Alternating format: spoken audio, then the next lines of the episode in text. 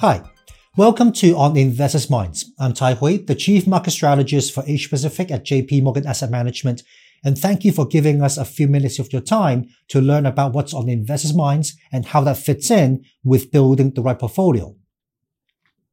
Now, we've just had the July Chinese economic data, and the overall growth momentum is still slowing down. Meanwhile, a large private sector property developer is facing problems in paying interest on its bonds. The People's Bank of China has cut its one-year medium-term funding rates by fifteen basis points. What can be done to boost the economy, and what does this mean for the equity market? As always, we will have the investment implications and our three key summary points at the end of this podcast. So let's start with economic data. The July retail sales growth numbers disappointed at two point five percent year-on-year growth from three point one percent in June, and against an expectations of a pickup of four point five percent. Now, due to the holiday season, catering growth remained in double digits, but there were sharp declines in luxury goods such as jewellery and also building materials due to the headwinds in the real estate sector. Slower home purchases meant that related consumer spending on durable goods are also under pressure. For example, furniture, electrical appliances, and decoration materials account for about ten percent of total consumption, and these spending dropped by eleven percent year-on-year in July versus a decline of three point six percent in June, adding further uncertainties to the consumption recovery. Now, with the end of the summer holiday, we could see further weakness in consumption going into autumn, and this is also reflected by central bank's consumer confidence survey, weakness in the job market, and negative wealth effect from the real estate and the stock market are impacting on consumer confidence. On investment based on official data, our calculations show that fixed asset investment only grew by one point two percent year-on-year in July, in which a larger decrease of two point three percent was recorded in private sector. So private sector and real estate investment have been a drag on the overall progress of fixed asset investment. Real estate investment contracted by eight point five percent year-to-date. But the overall subdued sentiment is also reflected by slower lending growth.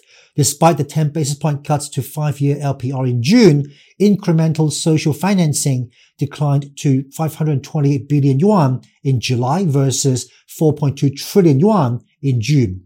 This suggests that the central bank easing alone is not enough to boost the economy without more optimistic consumers and businesses. Now, given the weak numbers, the People's Bank of China cut the one-year medium-term funding rate by fifteen basis points. We could see monetary easing, including cuts in the reserve requirements, in the months ahead. However, these easing have not really boosted the economy in the past year, given cautious business and household confidence. So, more measures to boost sentiment will be needed, and also lower rates are putting pressure on the Chinese yuan exchange rate as we speak. The housing market is still a critical part of all this. Not only consumption and investment are linked to the property market, the financial health of local governments are also connected to revenue from land sales, which means a weak housing market put pressure on local government financing vehicles, as well as their ability to boost the economy. While purchase restrictions have been eased by local governments and banks have also made mortgages cheaper and easier to get, housing transaction volume is still low. This comes back to the expectation of property prices.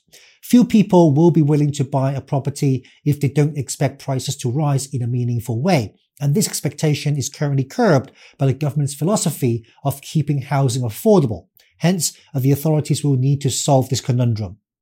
There's also fiscal policy, which has focused more on infrastructure so far. It could have a broader impact if a spending program is targeted towards households or reducing taxes for businesses. So in short, there are solutions to the current bout of economic weakness, and this could be a potential catalyst to both more upbeat mood to the both economy. In short, there are solutions to the current bout of economic weakness, and this could be a potential catalyst to more upbeat mood to both the economy and the market if the government adopts them. But so far, the authorities are approaching cautiously. So what does this mean for investors? Both the onshore and the offshore Chinese equity markets have underperformed year-to-date due to weak growth momentum. The current valuation, using forward price-to-earnings ratio, are below the fifteen-year average, which suggests that investors are pricing in some of the challenges facing the macroeconomy. An obvious catalyst for better performance would be more concrete measures to, from the authorities to boost confidence and support the economy. And this could include more aggressive fiscal spending, targeting consumers and private businesses, and potentially greater degree of tolerance for property prices to rise. Now, while the market has not performed well year-to-date as a whole, it is important to recognize that there is significant dispersion in the year-to-date performance by individual companies and sectors. For example, under the C S I three hundred, the big four state-owned commercial banks have all generated double-digit return so far year-to-date. Technology, hardware, and software companies have contributed positively to the market. And even though the macro backdrop is challenging, quality companies should still be able to generate consistent earnings for investors in the long run. And we should also note that international investor position on China is light, again, helping to limit the downside. So three key takeaways. Number one, the latest economic data from China shows the challenges facing the housing market, corporate investment, and part of consumer spending. And this will require prompt and significant policy response.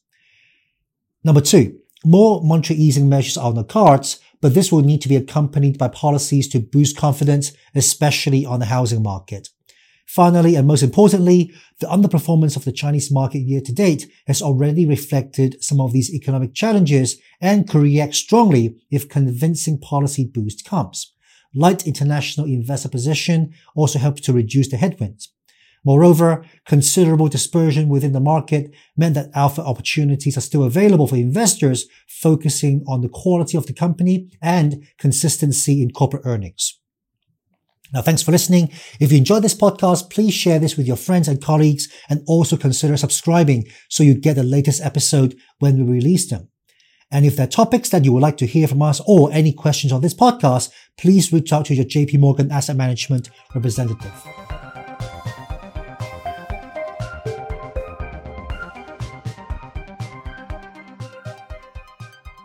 This content is intended for information only, based on assumptions in current market conditions, and are subject to change.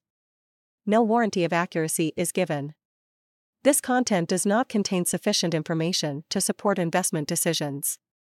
It is not to be construed as research, legal, regulatory, tax, accounting, or investment advice. Investments involve risks. Investors should seek professional advice or make an independent evaluation before investing. The value of investments and the income from them may fluctuate, including loss of capital. Past performance and yield are not indicative of current or future results. Forecasts and estimates may or may not come to pass. J P. Morgan Asset Management is the asset management business of J P. Morgan Chase and Company and its affiliates worldwide.